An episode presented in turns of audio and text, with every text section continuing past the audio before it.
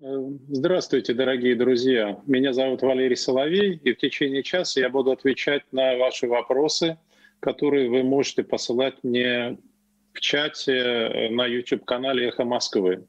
Я надеюсь, вы меня хорошо слышите. Пожалуйста, если вы меня хорошо слышите и видите, напишите об этом в чате, я вам буду крайне признателен. Спасибо. И, естественно, я поздравляю всех православных верующих с Рождеством Христовым. Ну а те, кто не верует, в Иисуса Господа нашего и вообще ни во что не верует, хотя бы насладитесь остатками наших каникул. В том числе в интеллектуальном виде попробуйте именно э, насладиться. Э, в первую очередь меня попросили высказать свое мнение по поводу событий, происходивших э, сегодня ночью, я имею в виду нашей ночью в Соединенных Штатах, в Вашингтоне. Так, трансляция идет отлично, вижу и слышу. Хорошо. А, мне кажется, что это была довольно жирная и лаконичная и слегка комедийная точка правления президента Трампа. И вот этот его уход перечеркивает все то, наверное, хорошее, а он сделал в общем, кое-чего хорошего. При нем Соединенные Штаты, по крайней мере, до этого года находились в состоянии экономического подъема. Возможно, этот подъем не был его заслугой исключительно, но тем не менее он происходил именно при Трампе. Так вот, экономический подъем, самая низкая чуть ли не за всю послевоенную историю безработица, включая безработицу среди чернокожего населения. Вот эта вот точка, попытка не то восстания, не то госпереворота, она все перечеркнула все перечеркнуло. Э, правда, ничего большего, чем комедийное завершение ожидать и не приходилось от такого сорта события. И главный вопрос, с моей точки зрения, для судьбы этой великой страны, а Соединенные Штаты — это великая страна, это, безусловно, лидер современного мира по совокупности, лидер по совокупности своих потенциалов. Так вот, главное — это следующее обстоятельство. Сможет ли новая администрация залечить те раны и те противоречия, которые возникли внутри американского общества? Ответа на этот вопрос мы с вами пока еще не знаем. Можем лишь гадать, как гадают другие наблюдатели, эксперты. Но если эта администрация сосредоточится на позитивной повестке, в первую очередь на форсировании экономического роста и на выдвижении на первых план тех инициатив, идей, которые способны объединить американское общество, то я думаю, что ее действия могут оказаться довольно-таки успешными. Это одна сторона. И вторая сторона — это то, что интересует всех, кто вовлечен так или иначе в российскую политику, это что произойдет с российско-американскими отношениями при президенте Байдене. Мне уже доводилось пару раз в последнее время публично высказываться, что крайне раздосадованные разозленные последними атаками, кибератаками на американские правительственные и частные учреждения, американцы подготовили четыре варианта санкций, один другого жестче. Какой из этих вариантов будет запущен, мы точно пока что не знаем. Ну а Россия, э, которая пыталась э, от этих санкций сохраниться, точнее сохранить э, руководящую верхушку Российской Федерации, она в качестве кости американцам намерена предложить э, уход из Венесуэлы. Что Россия уходит из Венесуэлы, эвакуирует свои интересы, эвакуирует Мадуро, и администрация Байдена взамен, в ответ не трогает э, правящую группировку российской элиты. Посмотрим, что из всех этих хитроумных планов выйдет и насколько американцы вообще доверяют э, российскому руководству. Теперь я перехожу к ответам на вопросы. Извините, мне надо будет в сторону отклонять, чтобы смотреть. Так, да, привет из Белоруссии. Из Белоруссии передают и спрашивают, каковы перспективы, каковы перспективы э, развития ситуации там. Э, к сожалению, нет и не может быть однозначного прогноза. Все будет зависеть от внутри белорусской динамики, которая, наверное, начнет разворачиваться чуть позже. Сейчас естественная пауза. Это первое. Второе. А, Лукашенко оказался в очень непростой ситуации. Он ну, вызывает раздражение и даже ненависть практически а, у всех, кто вокруг Беларуси, включая Владимира Владимировича Путина. Но главное, он вызывает очень сильное неприятие у собственного общества. Сможет ли он усидеть долго на штыках, не очень понятно. У него есть план, план, согласованный с рядом игроков. в принципе, против этого плана изначально не возражала и Российская Федерация. Суть плана состоит в том, чтобы уйти до осени этого года а, и э, объявить досрочные президентские выборы, на которых победит другой человек. Россия настаивает на том, чтобы это был ее кандидат. Лукашенко всячески сопротивляется, исходя из, э, с моей точки зрения, вполне справедливого предположения, что как только э, пророссийский кандидат на выборах в Беларуси победит, то сам Александр Григорьевич окажется, окажется совершенно ненужным, в том числе Российской Федерации. А у Российской Федерации есть прекрасные способы справляться с ненужными ей людьми. И, к сожалению, эти способы нам уже стали хорошо известны. Или, к счастью для нас. Так. Когда Путин заявит об отставке преемники? Тогда, когда он сочтет это для себя абсолютно необходимым, не раньше. Своему окружению он сказал, что он намерен принять решение в январе. Но означает ли это, что он его объявит публично, мы не знаем. Ждем настоящий момент президентского послания. Валерий, вы будете прививаться спутником? Э, у меня пока нет нужды прививаться э, никакой вакциной, ни российской, ни антироссийской, западной в смысле, потому что я думаю, что у меня сейчас очень высокий уровень антител. А потом я решу по обстоятельствам. Обстоятельства эти следующие. Если будут введены э, специальные паспорта, для того, чтобы можно было въехать в Европейский Союз, то, скорее всего, придется прививаться. Но я не знаю, какие все мы не знаем, будут ли приниматься в качестве действительных прививки, сделанные российской вакциной «Спутник Ви». Может ли Путин напоследок оккупировать Украину и Беларусь? Я думаю, что напоследок он этого сделать не решится. Хотя окончательно от идеи неких военных авантюр, но сейчас скорее эта идея находится в регионе Большого Южного Кавказа. Кремль, точнее Владимир Владимирович, еще не отказались. Почему президент, да, прошу прощения, не называю, э, черный кот спрашивает, почему президент РФ не прививается? А, черный кот, насколько я знаю, он прививался. Еще тогда, когда официально вакцина «Спутник Ви» не была пущена в оборот. Так. А, Борис Грызлов, прекрасная псевдо. Валерий Дмитриевич, за кого бы вы голосовали на президентских выборах в России 26 марта? Вы голосовали 26 марта 2000 года. А, я совершенно точно не голосовал за Владимира Владимировича Путина. Так.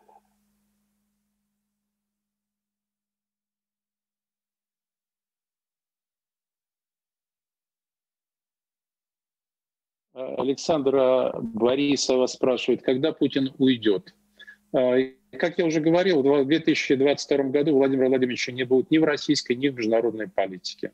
Ничего не изменилось.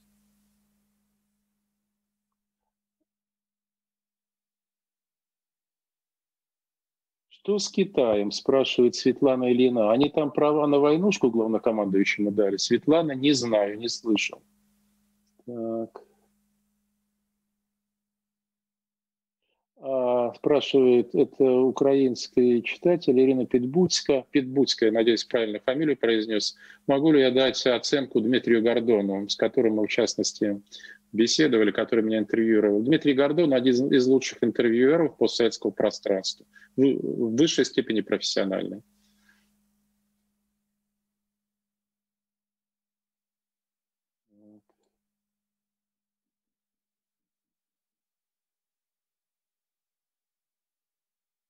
Максим Кострельников спрашивает, что скажете насчет захвата Капитолия, растут ли ножки из Кремля? А я очень сомневаюсь, что э, при всем желании помочь президенту Трампу Россия и Кремль зашли бы так далеко, чтобы наускивать его на подобные действия. Поскольку если бы связь обнаружилась, а как показывает опыт последних месяцев, скрыть такую связь невозможно – то это бы привело к, к такому скандалу, к такому драматическому ухудшению российско-американских отношений, что мало бы Кремлю не показалось. Идут поздравления с праздником. А вот Борис Глазов снова спрашивает, а Дмитрий Анатольевич Медведев по-прежнему рассматривается как основной преемник? Знаете, уважаемый Борис Злов, самое забавное состоит в том, что после того, как были названы все фамилии потенциальных преемников, э, помните, их недавно назвал Жириновский, кстати, он повторил ровно все то, о чем я говорил на протяжении последнего полугода, то есть он всю эту колоду. У Владимира Владимировича появилось сильное желание найти нового человека. Но пока нового человека найти не удается. Ну, если не иметь в виду под новым человеком, под Homo Novus, его собственную дочь э, Екатерину Тихонову. А ее кандидатура тоже обсуждалась, и у ее кандидатуры есть лоббисты. И пока что, пока что его взоры все чаще обращают в сторону Дмитрия Медведева.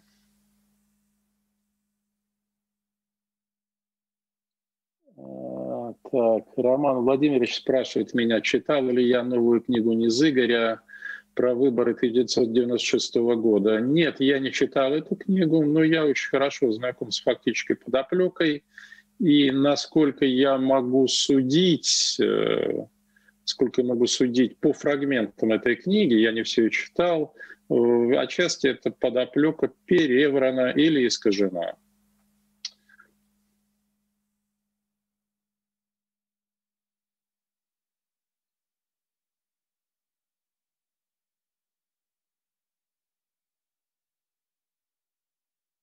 Меня спрашивают, прошу прощения, пропускаю фамилию, что Кремль думает по поводу девальвации. А все то же самое.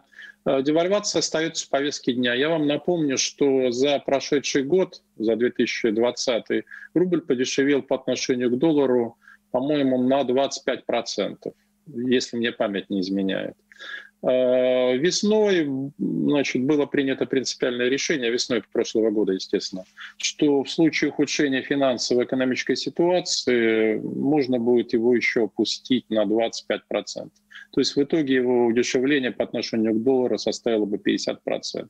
Финансовая ситуация оказалась лучше, поэтому не было нужды в девальвации дальнейшей, тем более значительной. Но с моей точки зрения, эта девальвация может быть вызвана не только социально-экономической ситуацией, но и в первую очередь политическим кризисом, поскольку транзит 2021 года будет, несомненно, кризисным. И любой политический кризис не может не повлиять на устойчивость национальной валюты. Я не думаю, что у Центробанка хватит возможностей сохранить ее устойчивость. И главное, в этом не будет никакого смысла для Центробанка. И для бенефициаров Центробанка тоже.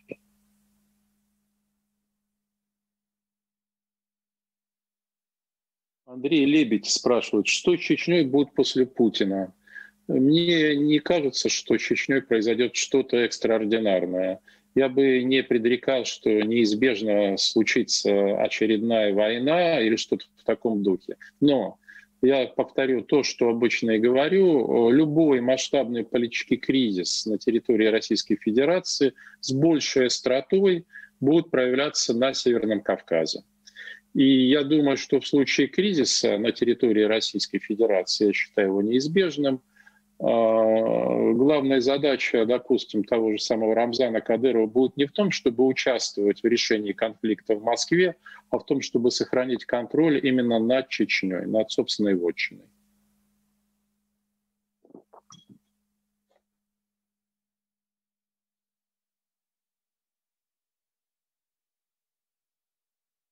Так.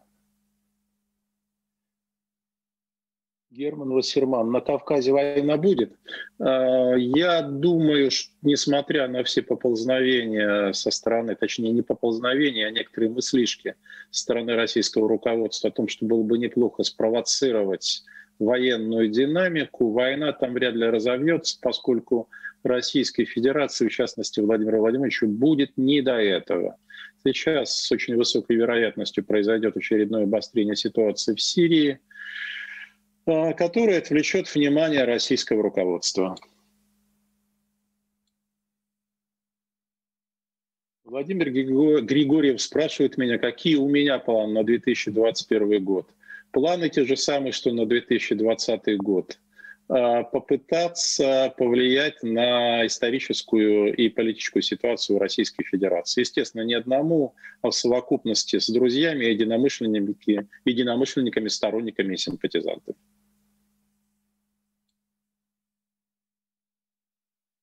Алексей Вингер спрашивает, профессор, фактор прибытия Навального в Российскую Федерацию может стать триггером внутриполитической ситуации в России? Да, безусловно, но здесь э, верное и обратное предположение, что Алексею Анатольевичу надо вернуться именно в тот момент, когда ситуация здесь начнет совершенно очевидно колебаться и шататься. То есть очень правильно выбрать время для возвращения.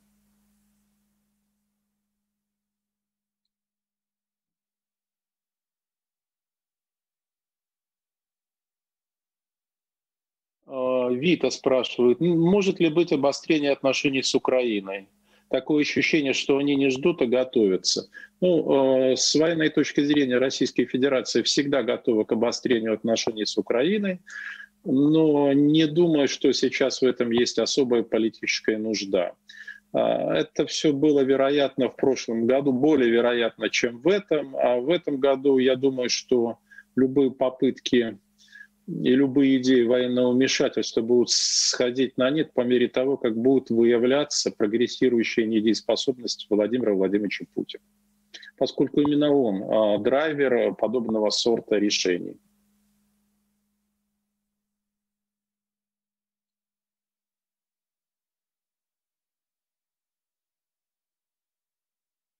А, Ирина Халеева спрашивает меня по поводу судьбы Донбасса. Я думаю, что судьба Донбасса обретет свое разрешение только при новой политической власти в Российской Федерации, никак не раньше. При этой власти э, рассчитывать на перемены вряд ли приходится. Копа 76А. А двойников показывают ПТВ? Да, иногда показывают вместо Владимира Владимировича его двойников. У него есть двойники, которые уже несколько лет используются во время публичных мероприятий, где сам Владимир Владимирович не выступает, то есть ничего не говорит. И также они используются из соображений безопасности. Несколько кортежей разъезжается ну, в разные места. А, Дмитрий Мезенцев. Валерий Дмитриевич, по каким признакам можно понять, что начался транзит власти? Возьмите э, скандалы последних двух-трех месяцев, я имею в виду ушедшего года, такого обилия скандалов с облачением высших лиц э, российского руководства не было на, по совокупности на протяжении 20 лет. Информация, эта чувствительная информация исходит от самой элиты, от тех группировок, которые вступили в схватку за выгодный для себя вариант, э, выгодную для себя модель транзита власти в Российской Федерации. А есть и такие, которые хотели бы вообще сорвать транзит я не знаю, по каким-то альтруистическим соображениям или потому что все чертовски надоело. Есть и такие люди, которым все это чертовски надоело, весь этот порядок безумный. Ну, так или иначе, они хотели бы его вообще сорвать.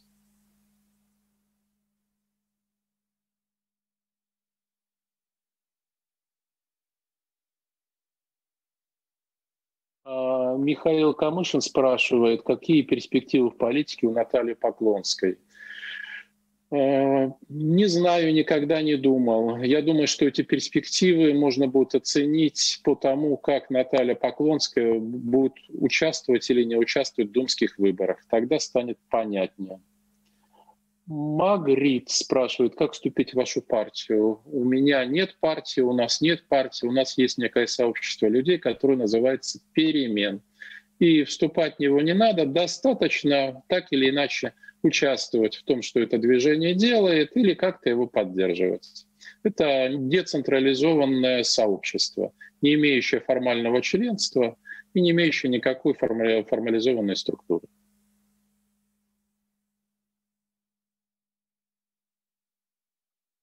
Гош Че спрашивает, яблоко Явленского окончательно можно списать в утиль российской политики или у них есть какие-либо перспективы? А, я думаю, что поскольку яблоко может оказаться среди тех партий, которые будут участвовать в выборах, а число этих партий будет ограничено, то, естественно, у этой партии будут некоторые перспективы привлечения симпатии избирателей. Но это не означает, что эта партия хоть чего-либо добьется. Несмотря на те обещания, которые дают Григорий Алексеевич в Кремле, а, в администрации президента, точнее, а, ни одно из этих обещаний выполнено не будет. Но ситуация, понимаете, парадоксальна. А за кого голосовать вообще? Это будет очень непростой выбор, с моей точки зрения.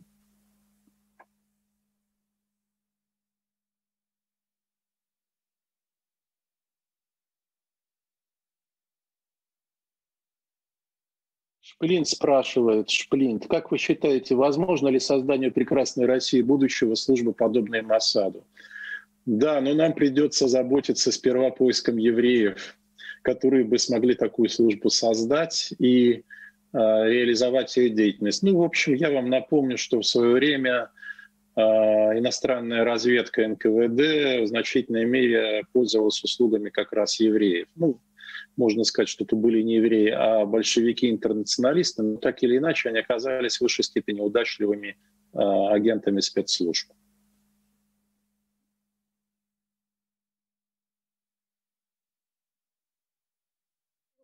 Так, спрашивают, Шаверланд спрашивает, или Шейверленд, приведет ли к новым санкциям э, против России синяя волна в Соединенных Штатах? Я уже отчасти сказал, да, шансы на это возрастают. И, к сожалению, те действия, которые э, произвела Российская Федерация, причем такое ощущение, что все это делалось без санкций российского президента, потому что нельзя было ничего придумать лучше – кавычках, для того, чтобы вызвать гнев и ярость у американского истеблишмента. Это как совершить кибератаки. Правда ли готовят, спрашивает Роман Владимирович, правда ли, что готовят смену думских лидеров Зюганова, Жириновского, Миронова? Что касается Миронова, речь идет о том, это решение Путина вообще не допускать справедливую Россию в новую Думу. О замене Жириновского и Зюганова говорится из э, раза в раз накануне нового избирательного цикла, но пока они еще сохраняют свою позицию, я думаю, что и, и в этот раз тоже сохранят. Quick Place. Путин на последнем совещании грубо прошелся по Собянину. В чем причины, возможно ли отставка мэра Москвы? Ну, как известно, Владимир Владимирович выразился в свое время о Собянине. Да, не Робеспьер, потом о Собянину в прошлом году были сделаны значительные авансы, но злые языки страшнее пистолетов, как известно, и все наушники хором сообщали Владимиру Владимировичу, что московский мэр, возглавив штаб по борьбе с коронавирусом, стал присваивать себе президентские полномочия. И тогда же Владимиром Владимировичем была произнесена сакраментальная фраза «Из тайги взят, от оленя взят, к оленям отойдешь». Речь шла о том, чтобы Э, Сергея Семеновича направить полпредом президента в Дальневосточный федеральный округ. Но выяснилось, что найти нового мэра для Москвы тоже не так просто. В настоящее время Сергей Семенович находится на отдалении от центра принятия решений. И несмотря на все его попытки встретиться с Владимиром Владимировичем лично, а не через скайп или каким-то еще дистанционным способом, не удались.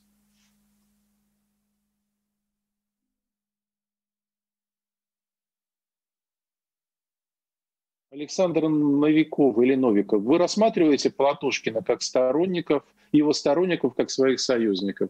Мы рассматриваем как своих союзников э, и симпатизантов всех, кто готов с нами сотрудничать вместе. И мы считаем, что перед всеми оппозиционными силами России сейчас одна общая цель. Это нас всех объединяет. Эта цель — это мирный демонтаж существующего политического режима и постепенный переход к учреждению новой Российской Республики я подчеркну, именно новой Российской Республики, поскольку ее надо учреждать заново. Потому что то, что было сделано с Конституцией в прошлом году, это отказ от наследства 93 -го года в правовом и конституционном отношении. В России более нет легитимной власти и более нет легитимного государства, по большому счету.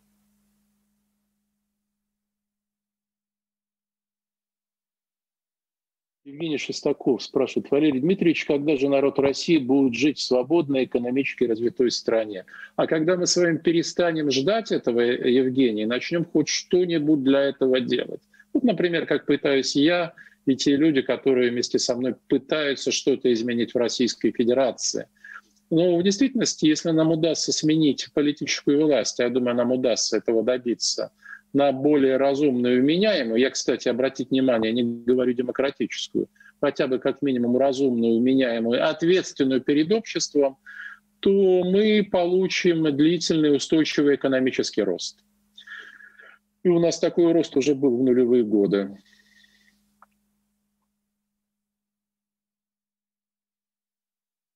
Нейрон спрашивает, а когда мы перестанем ждать? Как правило, люди перестают ждать, когда им надоест ожидать.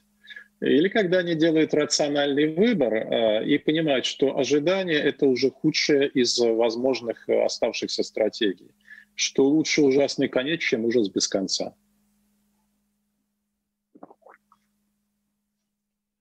Роман Владимир, Владимирович спрашивает, что нам ждать от послания президента к Федеральному собранию и ждать ли досрочных президентских выборов в 2021 году? Никто точно не знает, что ждать от послания президента Федеральному собранию по той простой причине, что различные словно департаменты готовят различные части послания и несколько даже вариантов послания.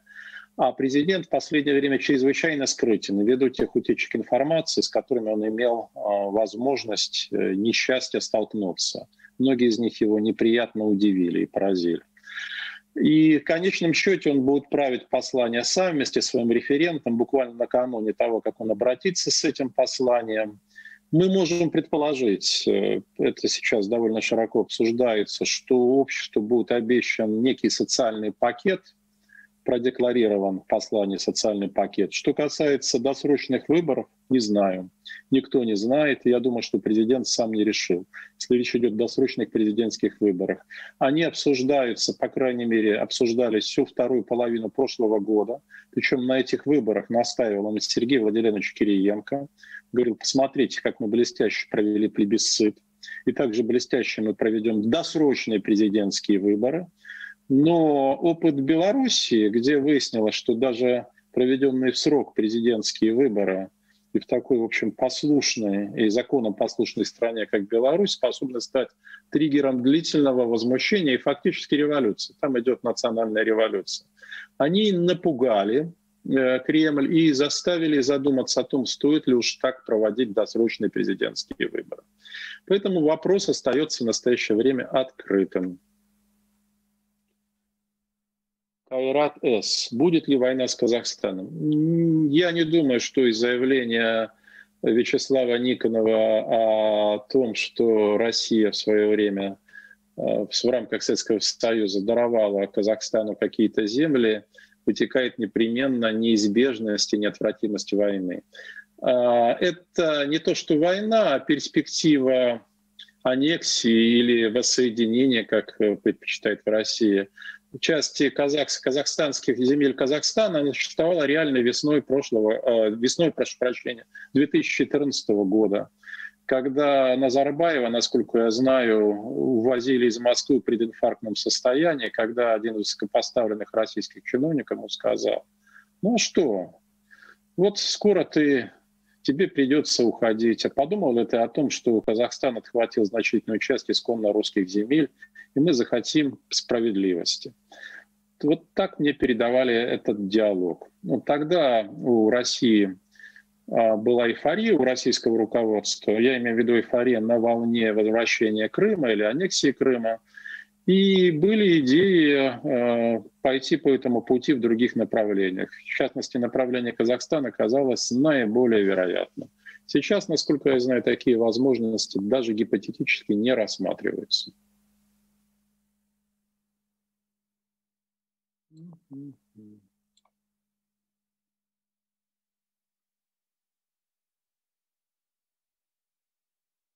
Василиса Коварная спрашивает о моем самом любимом месте отдыха, моем и семьи. Василиса, нам очень нравится отдыхать в Италии.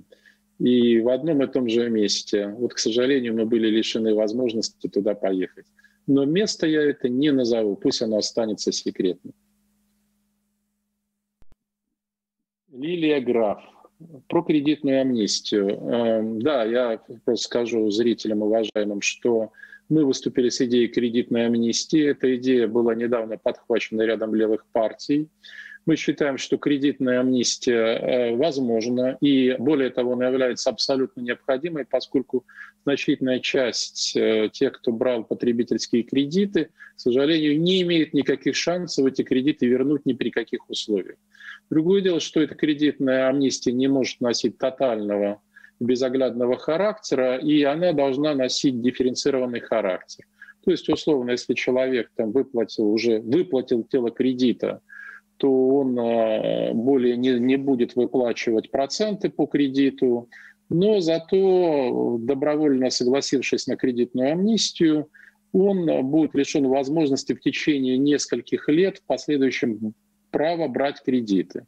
Скоро мы опубликуем нашу концепцию кредитной амнистии. Что касается откуда брать деньги, давайте так. Мы с вами прекрасно понимаем, что кредитную амнистию, равным образом налоговые каникулы и политическую амнистию может осуществить только новая власть. А, при старой власти из России было вывезено от триллиона до двух триллионов долларов США. И большей частью эти деньги хранятся даже не в офшорах, они хранятся в физическом виде. Я думаю, что новая власть сможет озаботиться тем, чтобы хотя бы часть этих денег, и озаботиться успешно, как показывает опыт Узбекистана, это возможно, часть этих денег вернулась в Российскую Федерацию. Нам хватит денег для того, чтобы осуществить кредитную амнистию, безусловно, хватит. Для тех групп населения, которые не в состоянии выплачивать кредиты, еще раз подчеркну и э, осуществить ряд социальных проблем, э, прошу, социальных программ.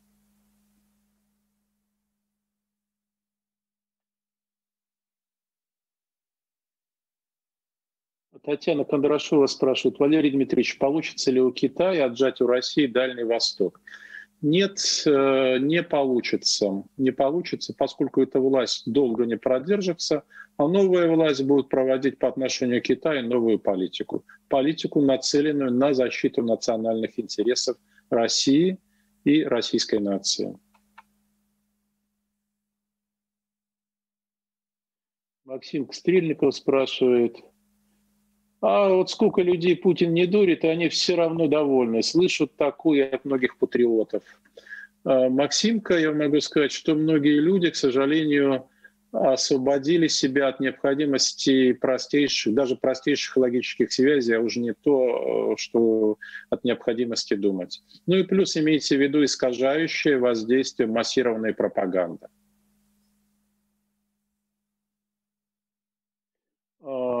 Меня спрашивает э, Роман Владимирович, как я считаю, какие партии пройдут в Думу осенью все же.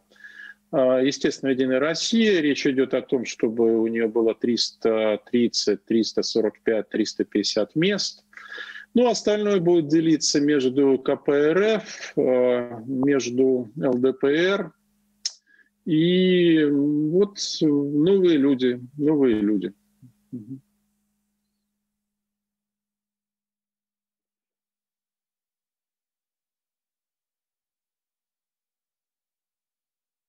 Меня спрашивают, к сожалению, не увидел фамилию, согласен ли я с тем, что э, радикальные реформы невозможны в парламентской республике. Они возможны и в парламентской республике, если существует э, межпартийный консенсус, если существует некое широкое согласие по поводу необходимости такого сорта реформ. Но это надо объяснять, какие реформы, почему необходимы.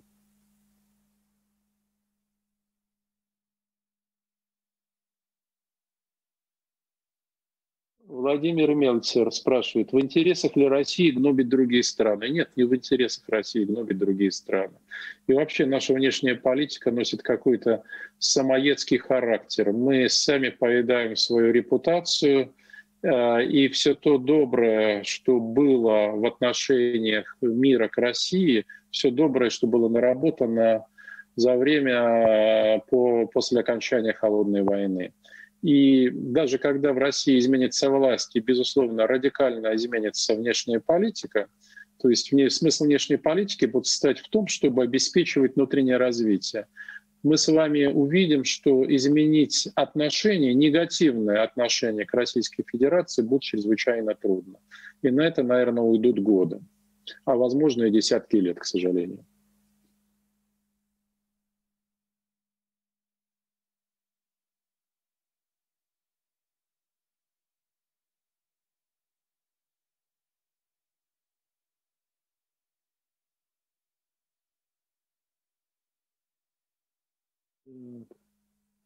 Василиса, опять же, меня спрашивает, какой э, пост новой России будущего я вижу для себя. Я вообще об этом не думаю, Василиса.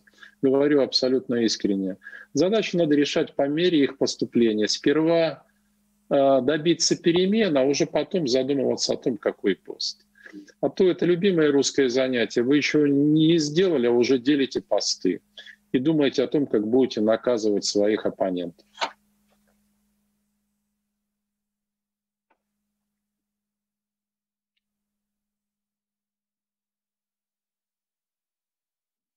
Юлия, какова судьба рубля в 2021 году? Еще раз повторю, с моей точки зрения, политический кризис, который в Российской Федерации высоко вероятен и даже неизбежен, с моей точки зрения, а, приведет к тому, что рубль окажется высоко волатильным, и он снизится по отношению к доллару и евро.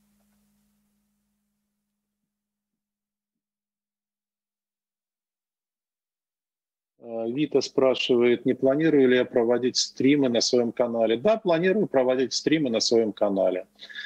Вот мы с моим коллегой и знакомым Андреем Космочем хотим провести, видимо, во второй половине января стрим, который будет посвящен нашей излюбленной и скандалезной теме – влияние магии и оккультизма на принятие политических, и не только политических, но и экономических решений в Российской Федерации. Посмотрим, как этот опыт пройдет. Э, это будет, естественно, безвозмездный доступ. Пожалуйста, все смогут подключиться к онлайн-трансляции. А потом я подумаю о том, как э, и на какие темы лучше, ну, как стрим, наверное, все-таки ответ на вопросы. Да, так что это вполне вероятно. Я спрашиваю Vegetable Man по поводу телеграм-канала генерал СВР. Узнаем ли мы когда-нибудь имена этих людей? Нет, имена этих людей вы, никак, вы никогда не узнаете. Это несколько людей, я знаю одного из них. Это действительно генерал-лейтенант, человек чрезвычайно близкий в свое время к Владимиру Владимировичу. В каком-то смысле ближе человека не было.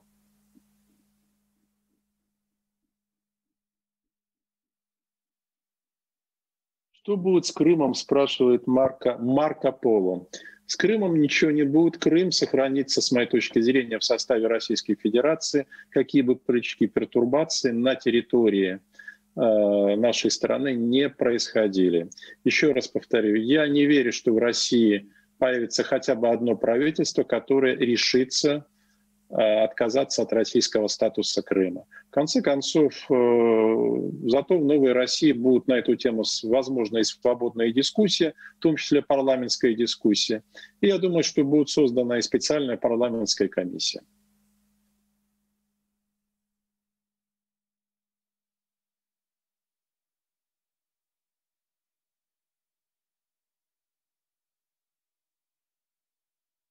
Михаил Беспалов, как формируется сейчас ваш заработок? Мой заработок формируется очень простым образом. Я читаю лекции, раз в полтора-два месяца обычно это получается. Получаю гонорары, на это живу, содержу свою семью. И плачу налоги, естественно. Это все делается легально.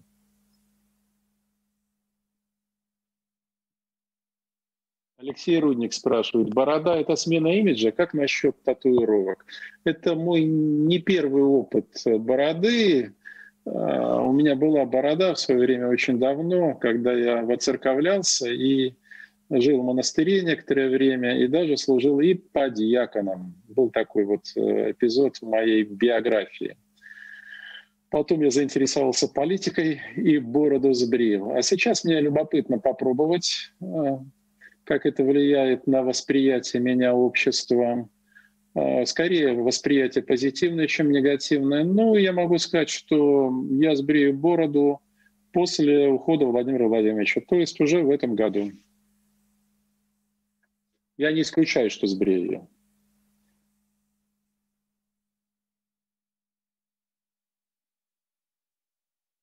спрашивает, если Путин знает, кто ведет генерала СВР, почему он с ними ничего не, дел, не сделает? Не может.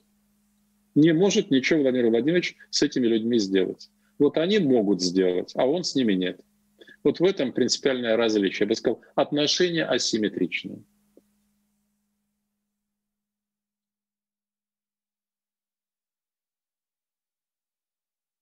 Евгений Ковалев. Путин за 20 лет. Понтов больше – или реализации личных качеств по способностям. А дело в том, что понты — это и есть личные качества Владимира Владимировича. Я в свое время даже написал небольшое аналитическое исследование, где я пытался препарировать и реконструировать структуру его личности. Как мне потом сказали, это мне удалось довольно успешно сделать. И вот а, очень важная, я бы сказал, стержневая часть его личности — это то, что у него комплекс реального пацана, комплекс, который был отшлифован и усугублен во время его службы а, в разведке ну, в разведке, в КГБ СССР и в разведке КГБ СССР. Это специфические качества. А, есть ряд исследований по поводу субкультуры и психологии реальных пацанов. И если вы посмотрите эти исследования, а, допустим, недавно вышедшее а, исследование Светланы Стивенсон «Жизнь по понятиям», оно было сперва опубликовано в Великобритании, а теперь э, пару-тройку лет назад в Российской Федерации – а, то пос, посмотрите его, и вот все то, что а, характеризует э, реальных, четких, конкретных пацанов, это абсолютно точное описание российской элиты и лично президента.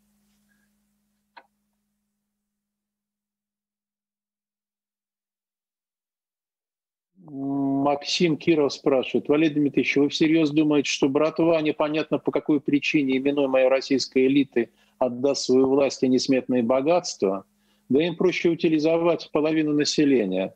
Максим, я понимаю ваши опасения, но, кстати, по поводу термина элиты. Элитой называют тех, кто принимает ключевые решения. Это не морально-ценностная оценка, это оценка места и положения людей в структуре общества. Они принимают ключевые решения, как бы они ни были скверны с нашей точки зрения, поэтому они элита. А что касается того, что они не отдадут, отдадут придется отдать. Э, нам еще помогает то, что они ненавидят друг друга гораздо больше, чем плебс, по отношению к которому они должны бы выступать за едино. Нет. Они ненавидят друг друга, они готовы сдать друг друга, они готовы предать друг друга, и это уже началось. Вот чем сейчас занимаются все эти группировки, они Владимир Владимирович жалуются друг на друга. Они уже надоели до чертиков, до чертиков надоели каждый прибегает и рассказывает что-то. Причем выдумывают, э, не предполагают, что они приносят им какую-то официальную информацию. Они питаются слухами, выдумками и сами домысливают ну, э, что-то, чтобы как можно хуже представить своих оппонентов. Так что ничего у них не получится.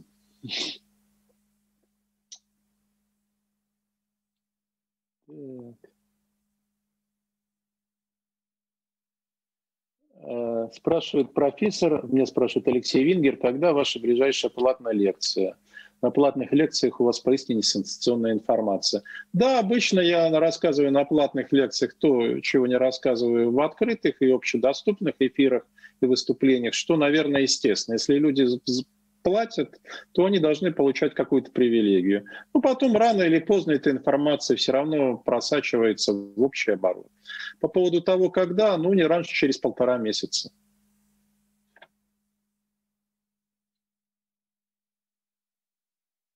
Иван Некрасов. Интервью Валерия Соловья у популярных интервьюеров YouTube будет. Иван, напишите популярным интервьюерам и попросите их о том, чтобы они взяли у меня в интервью. Я лично никогда никому не навязываюсь.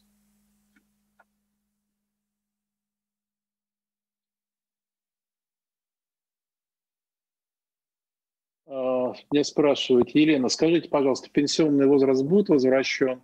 Да, требования нашего сообщества перемен однозначно отмена пенсионной реформы в ее нынешнем виде. Пенсионный возраст должен быть возвращен к прежним показателям.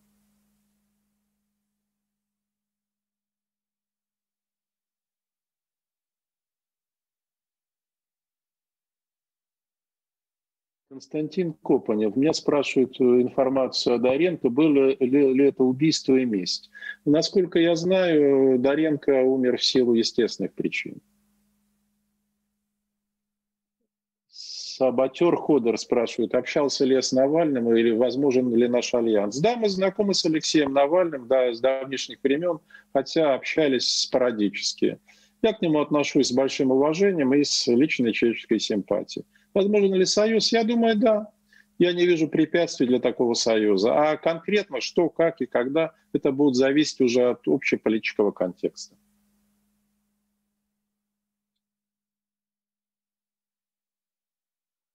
Норвик, уберут ли Миллера в 2021 году? Нет, Миллера не уберут, и, в общем, никто не собирается убирать, несмотря на слухи, которые появляются время от времени. Это очень близкий к Владимиру Владимировичу человек, чрезвычайно близкий. Именно такой человек должен находиться во главе «Газпрома».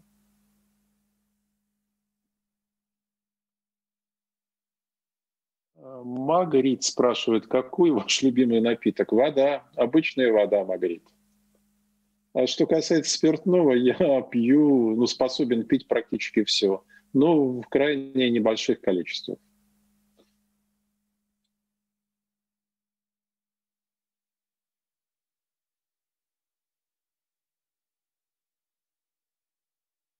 Вадим Каширин спрашивает, увеличат ли пенсии в будущей России?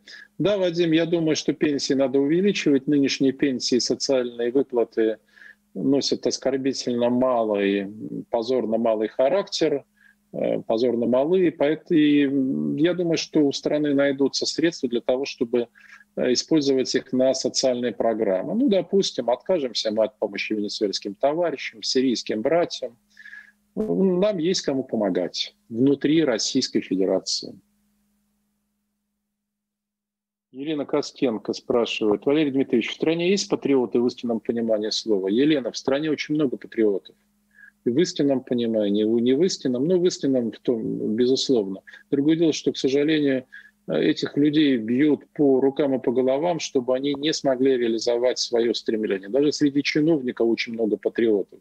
Людей, которых э, тяготит нынешнее положение вещей, которые хотели бы самых решительных перемен э, к лучшему но они ничего не могут сделать, потому что это опасно.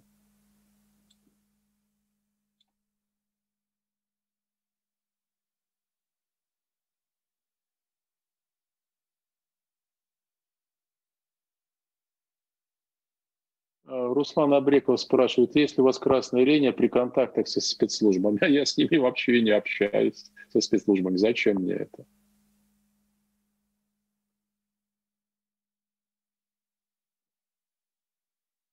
Владимир Гигорьев. Владимир Дмитриевич, а что будет с РПЦ после смены режима? Я думаю, что политический кризис э, того масштаба, глубины и размера, в котором, который я предполагаю, конечно, повлияет на судьбу всех институтов э, в Российской Федерации, в том числе и на судьбу Русской Православной Церкви. Но э, я думаю, что новая власть постарается реализовать конституционное право Церковь отделена от государства, пусть она пытается внутри себя разбираться, обновляться, если хочет. Мешать ей не надо.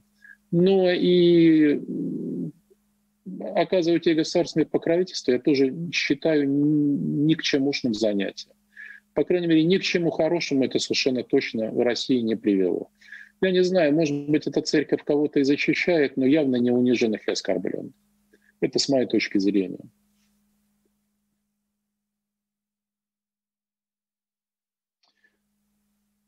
Майкл Про. Вы смотрите сериалы? Нет, не смотрю. Ван Майер. Дома у есть кот? Нет. Но жена планирует со временем завести. Светлана Элита, как вы относитесь к Ходорковскому? Ну, с уважением отношусь к Ходорковскому. Считаю его очень мощным человеком. Другое дело, что когда смотришь издалека, из-за границы на Россию, то неизбежно начинает искажаться оптика. Это для всех характерно, кстати. Для всех смотрящих издалека.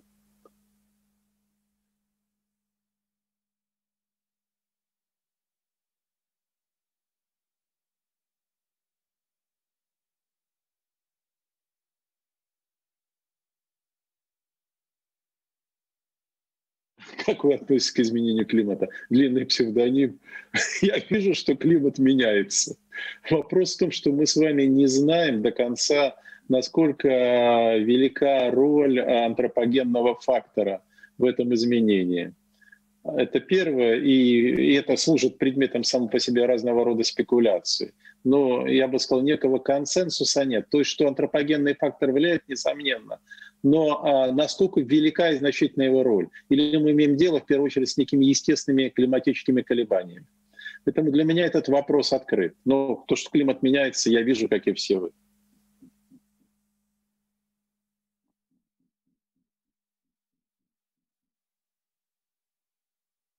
Дмитрий Мезенцев спрашивает, нужна ли иллюстрация прекрасной России будущего? С кого начинать?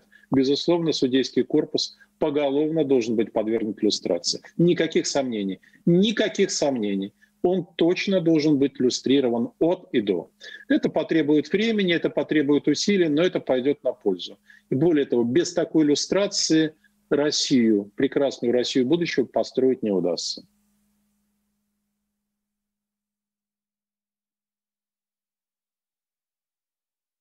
Что вы сейчас читаете, спрашивает меня Вениамин, Вениамин Родов. Знаете, я стараюсь каждый день читать что-то на английском, читать и слушать. А, и для того, чтобы язык не забывать, ну и для того, чтобы э, сохранять мозг в хорошем состоянии. Ну, сейчас, в частности, я читаю на английском знаменитый роман Джона Лекаре «Лудильщик портной солдат-шпион. Я уже читал когда-то на русском. Сейчас читаю на английском, получаю от этого удовольствие.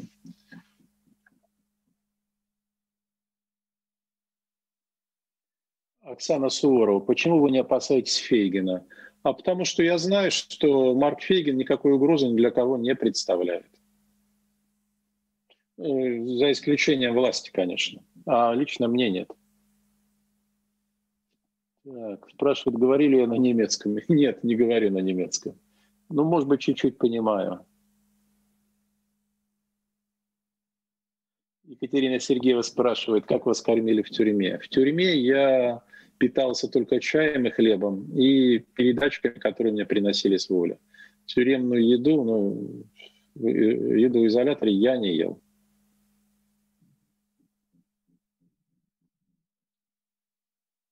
Татьяна Мельник, что будет с малым бизнесом? При новой власти с малым бизнесом все будет хорошо. Он получит очень мощный толчок для развития, безусловно. И малый бизнес создает рабочие места. Это то, что способно привести к очень быстрому экономическому оживлению а, и насытить э, хотя бы отчасти рынок э, продукции и какими-то услугами.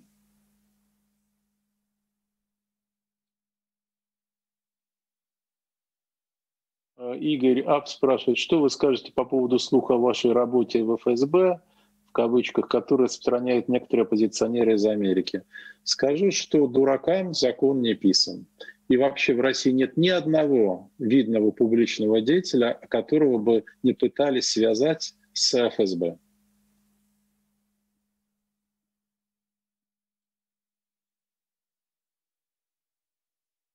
Олег Беканов. Какой будет новая элита? Будет ли она связана с прежней идеологией? Э, надо отдавать себе отчет в том, что э, как бы мы ни хотели обновить страну, бюрократический корпус большей частью сохранится прежний. Другое дело, что он будет работать по новым правилам, он будет находиться в новых рамках. И это, надеюсь, э, новые рамки создадут новый модус вивенди, то есть новый образ существования для него. Что касается элиты в целом, да, нам придется заниматься обновлением элиты. Это будет очень серьезной проблемой. А, надо будет выстраивать, или точнее восстанавливать и строить новые кадровые лифты. Надо будет заниматься подготовкой людей. И надо будет в целом думать о системе отбора людей. Что касается идеологии для новой элиты, идеология очень простая. У вас есть Родина, это только одна страна, она называется Россией. Вы должны сделать все для того, чтобы вашей родине и вашему народу было лучше. Это главный критерий вашей деятельности. Это самая, с моей точки зрения, простая, понятная и очевидная идеология. Если вы хотите служить сразу двум господам, родине и мамоне, то это у вас не получится. Мамоне, имею в виду личному обогащению. Этого не будет. Этого власть никогда не допустит. Николай Карпов, отношение к свободе вероисповедания. Николай, я очень позитивно отношусь к свободе вероисповедания или к тому, чтобы люди не верили вообще. Пожалуйста, это их право. Меня это никак, никоим образом не задевает. Ни права верующих, ни права неверующих. Они должны быть равны. Так, новые люди проект Кремля, спрашивает Санс Нерине или кто они? Да, это проект Кремля, совершенно верно. Лично Сергей Владимирович Кириенко, этому оказывали покровительство. Сергей Владимирович сейчас объясняет Владимир Владимирович, смотрите, мы добились успеха, и мы теперь пойдем на выборы, у нас будет новая партия. Мы скажем, что у нас происходит обновление.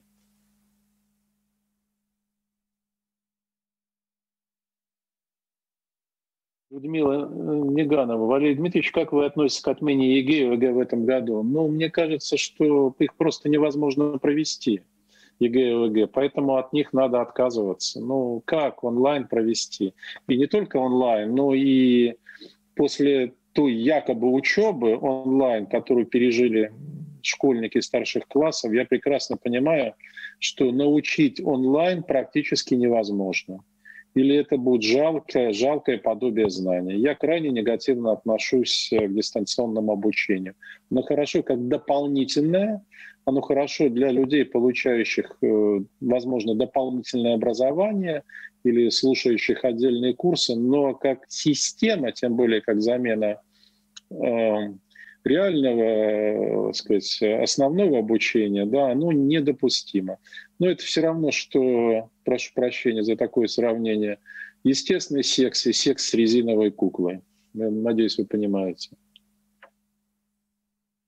Мария Фомина. Будут ли востребованы новые власти такие люди, как Гуриев и Шульман? Да, безусловно, я думаю, что все люди талантливые и желающие что-либо сделать для своей э, родины будут востребованы. Надо создать такую систему, при которой они бы могли найти себе место для реализации своих талантов.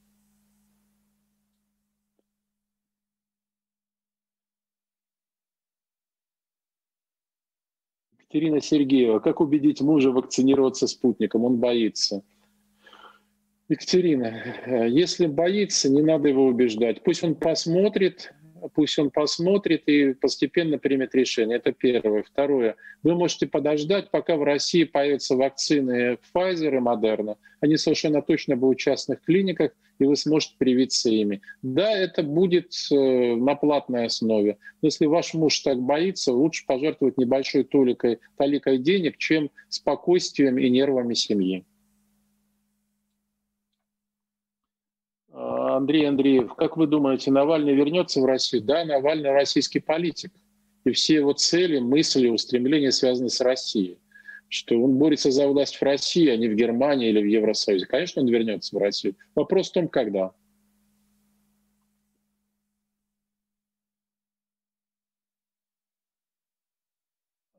Вера Нех, Нехо. По вашему мнению, возможно у депутатов двойное гражданство? Нет. Я считаю, что двойная лояльность является абсолютно недопустимой.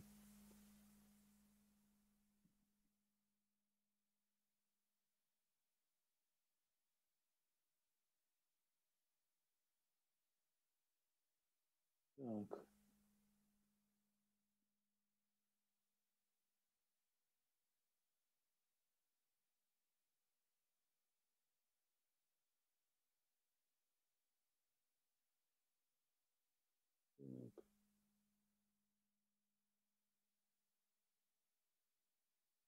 Спрашивают, э, может ли судебная реформа стать национальной идеей. Нет, одной все-таки судебной реформы недостаточно для того, чтобы стать национальной идеей, но а, она будет, несомненно, чуть ли не важнейшим а, основанием, одним из краеугольных камней, а может быть даже главным этим камнем э, переустройства России. Потому что если у вас нет действующего суда, то есть понятия действующего правосудия о законе, вы ничего не сможете сделать вообще нигде, ни в социальной сфере, ни добиться справедливости, ни защитить свои экономические интересы и свое право собственности. Поэтому это является абсолютно необходимым.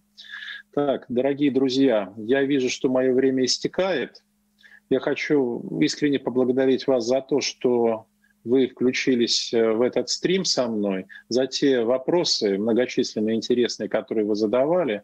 В значительной части они повторяются, а, поэтому не на все я отвечал. Прошу извинения, что я не ответил э, на некоторые вопросы. Я постараюсь это сделать уже в своих стримах, которые я планирую проводить, э, может быть, уже с февраля. Спасибо вам большое за то, что вы были со мной, за то, что вы подключились э, к YouTube-каналу «Эхо Москвы».